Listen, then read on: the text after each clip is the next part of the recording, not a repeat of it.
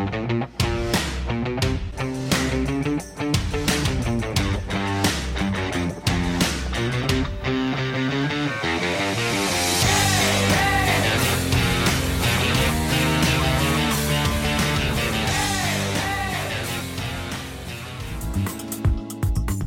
Rosie and Bill Show wish to thank our partners and Positivity primary sponsors.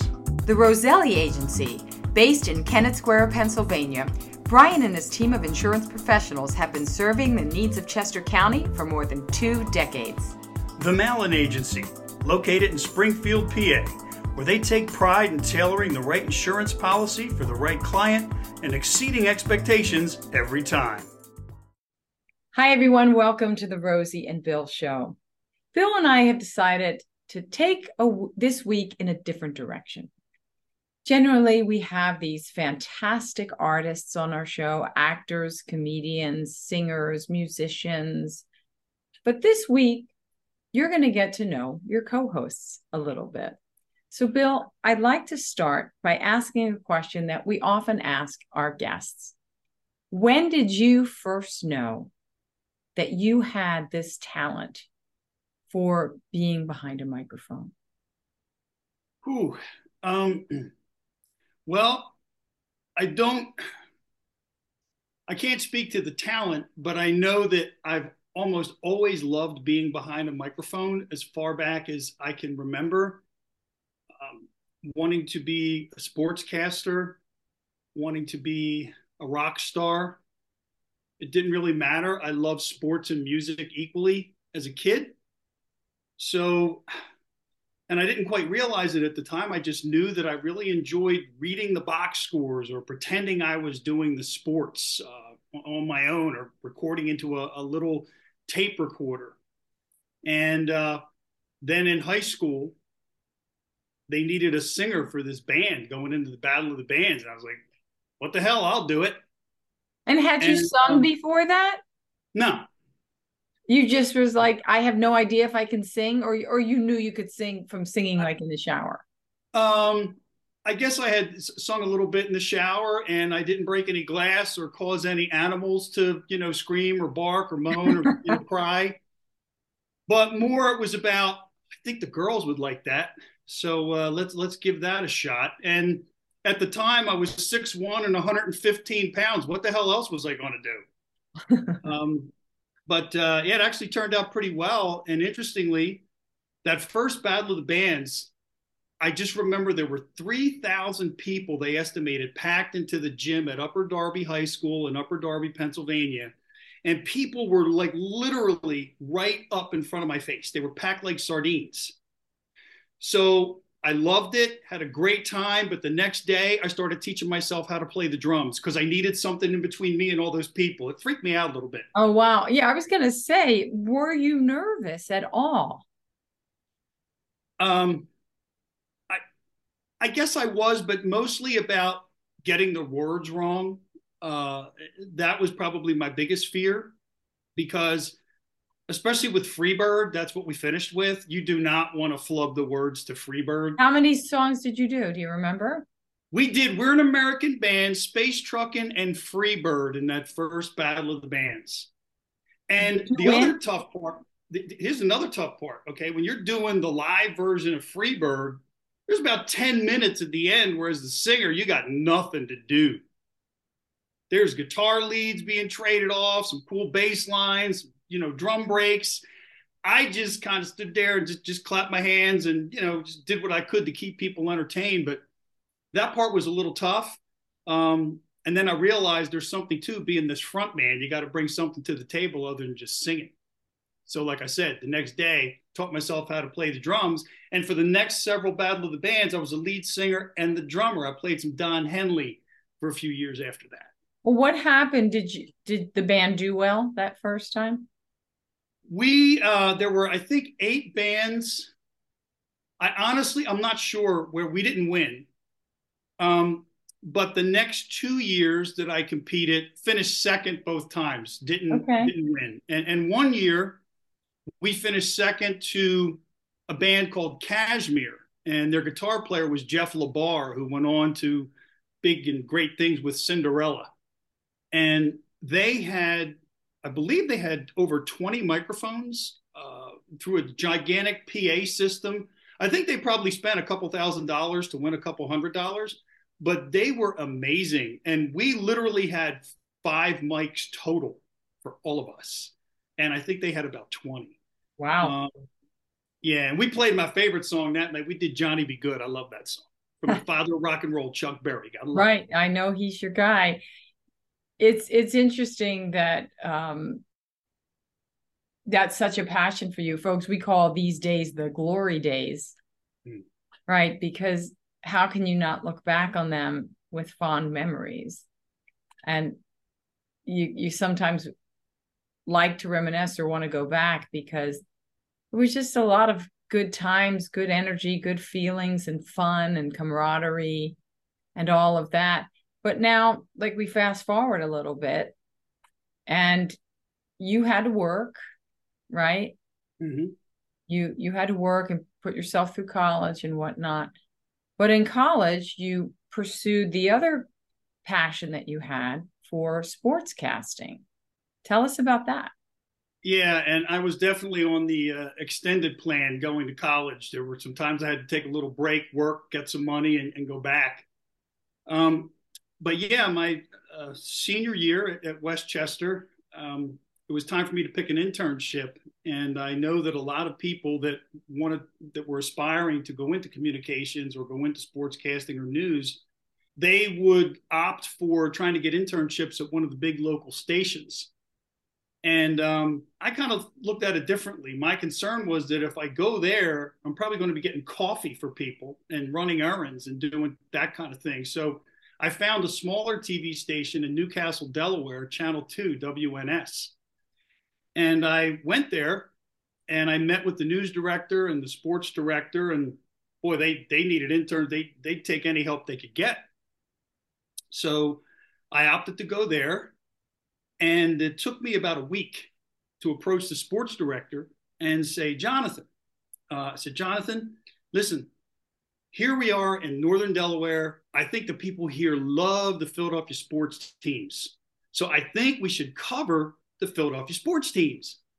And he said, Bill, we don't have the resources. I said, I do. He said, Who's going to work the camera? I have friends. I'll teach them how to work the camera. So within a couple weeks after that, I was covering, you know, Phillies, Flyers, Eagles, Sixers. I covered all four of the Philadelphia sports teams. I was the first uh, intern at West Chester to make it on the air. Good evening. I'm Bill Miller. For the first time since 1980, and for the fifth time in their history, the Flyers will be a part of the Stanley Cup Finals. The Flyers' ticket to the finals came as a result of last night's 3 0 win over the Nordiques. Now, coming into the game, the Flyers knew that a loss would send the series back to Quebec for a seventh and deciding game. And with that in mind, the Flyers decided to wrap things up in their own building. Rick Tocchet scored the game's first goal when he directed this mark-out blast from the point through the pads of Quebec goaltender Mario Gosselin. While all those young students at channels 3, 6, and 10 at the time were getting coffee and filing tapes, I was interviewing Phillies, Eagles, and Flyers. So it was a lot of fun.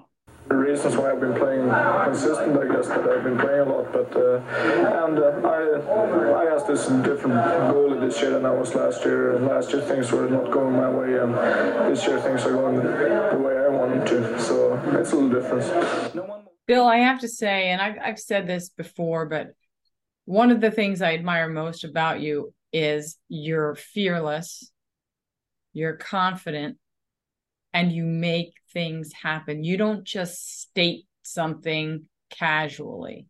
When you have a dream or an idea, you really put it out there and and then you pursue it.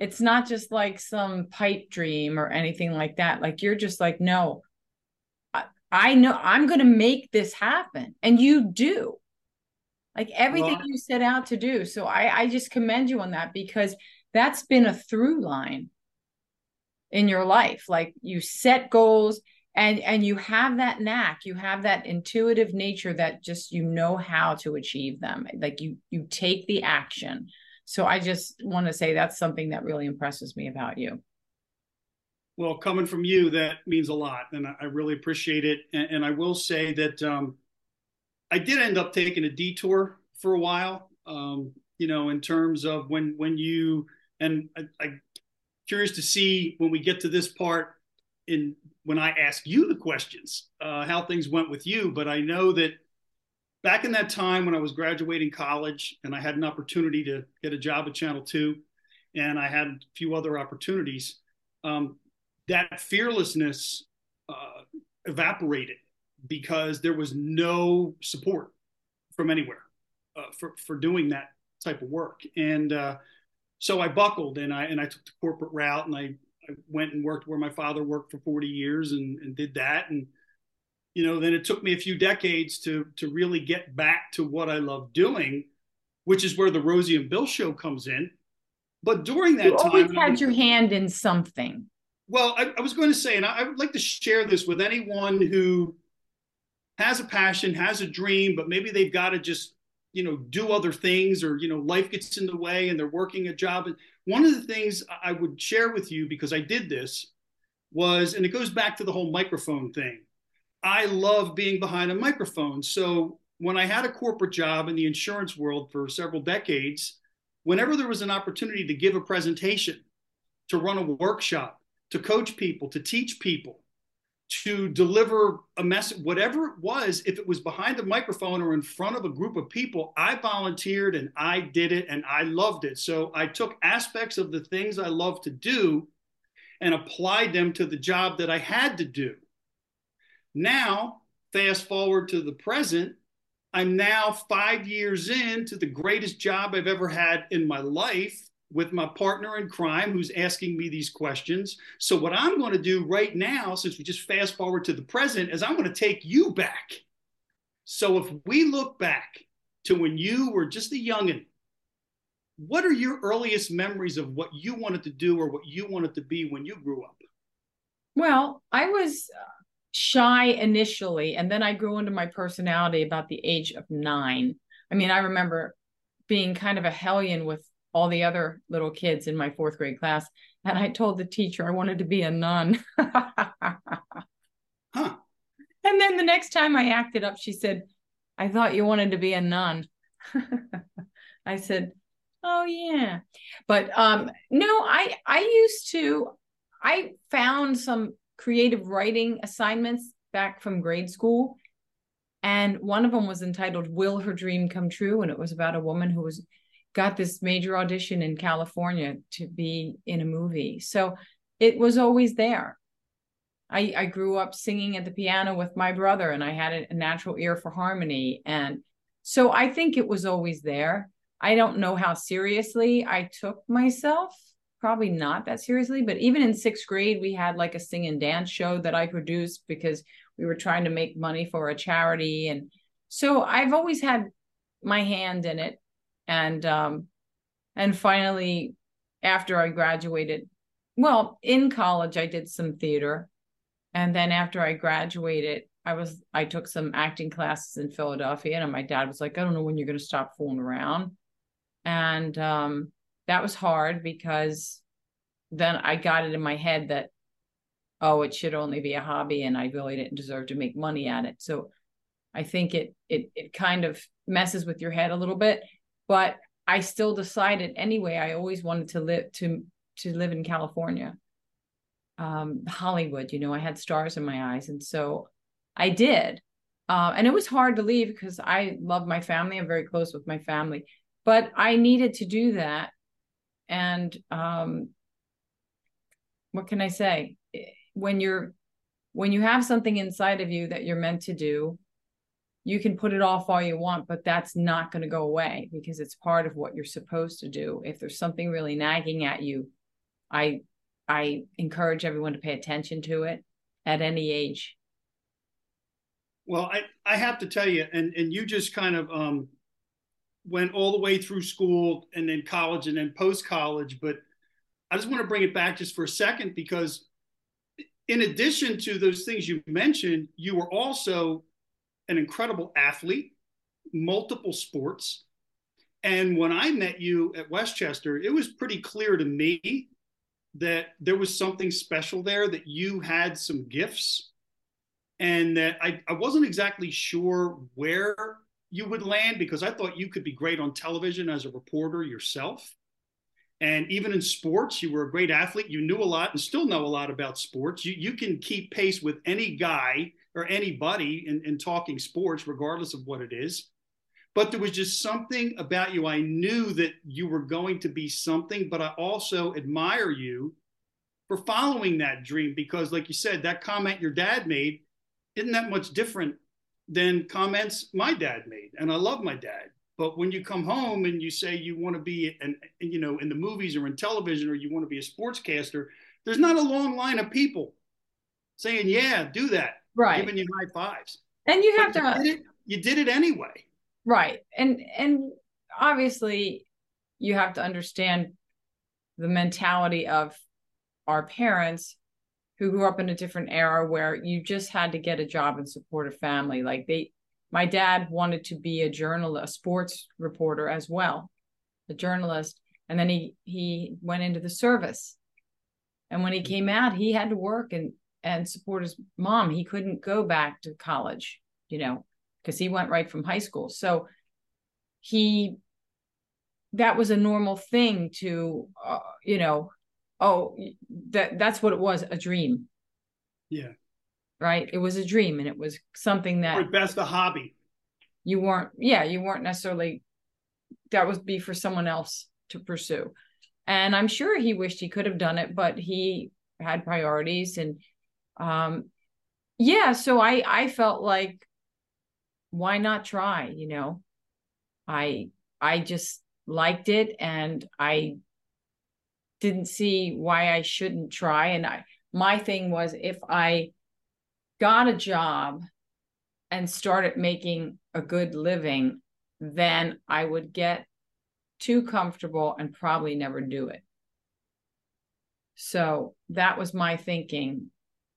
And I also kind of like to have the freedom to go when I want to go and where I want to go.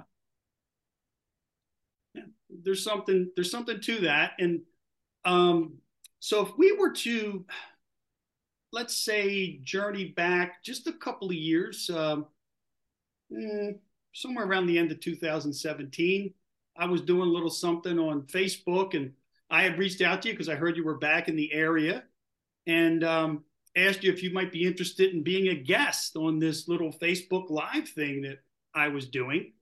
And I remember it was snowing. The weather wasn't that great. It was December here in suburban Philadelphia.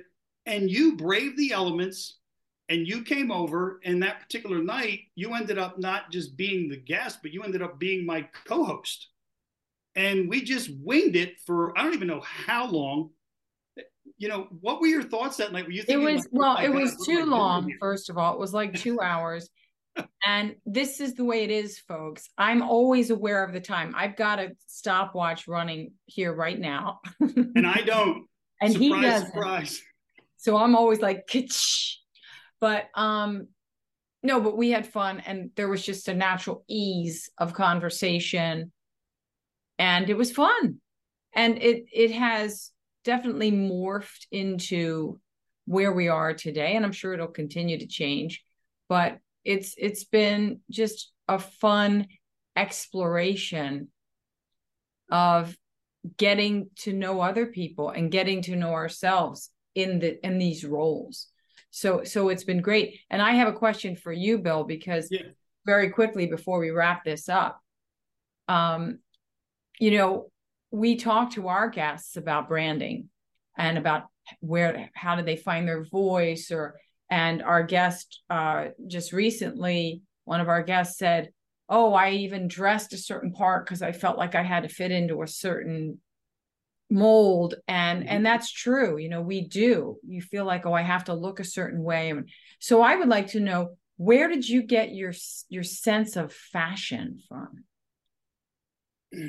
I had a feeling you were leading up to something and i was getting ready to put my guard up because i wasn't sure what direction it was coming from but I knew it was coming. And I'll have you know that I got my sense of fashion from Magnum PI. So there you go. How about that? Okay. Well, that's a good one. I respect him. Well, I, actually, way, I think I, he's a great guy. I worked with him on a film one time, and, and he was really, really nice. We'll see that. How about that? Maybe we'll have to see if we can get him on the show at some point when he's not busy doing Blue Bloods. Yeah, but yeah, that'd be I, awesome. I'm one who believes in um, just kind of dressing how you feel.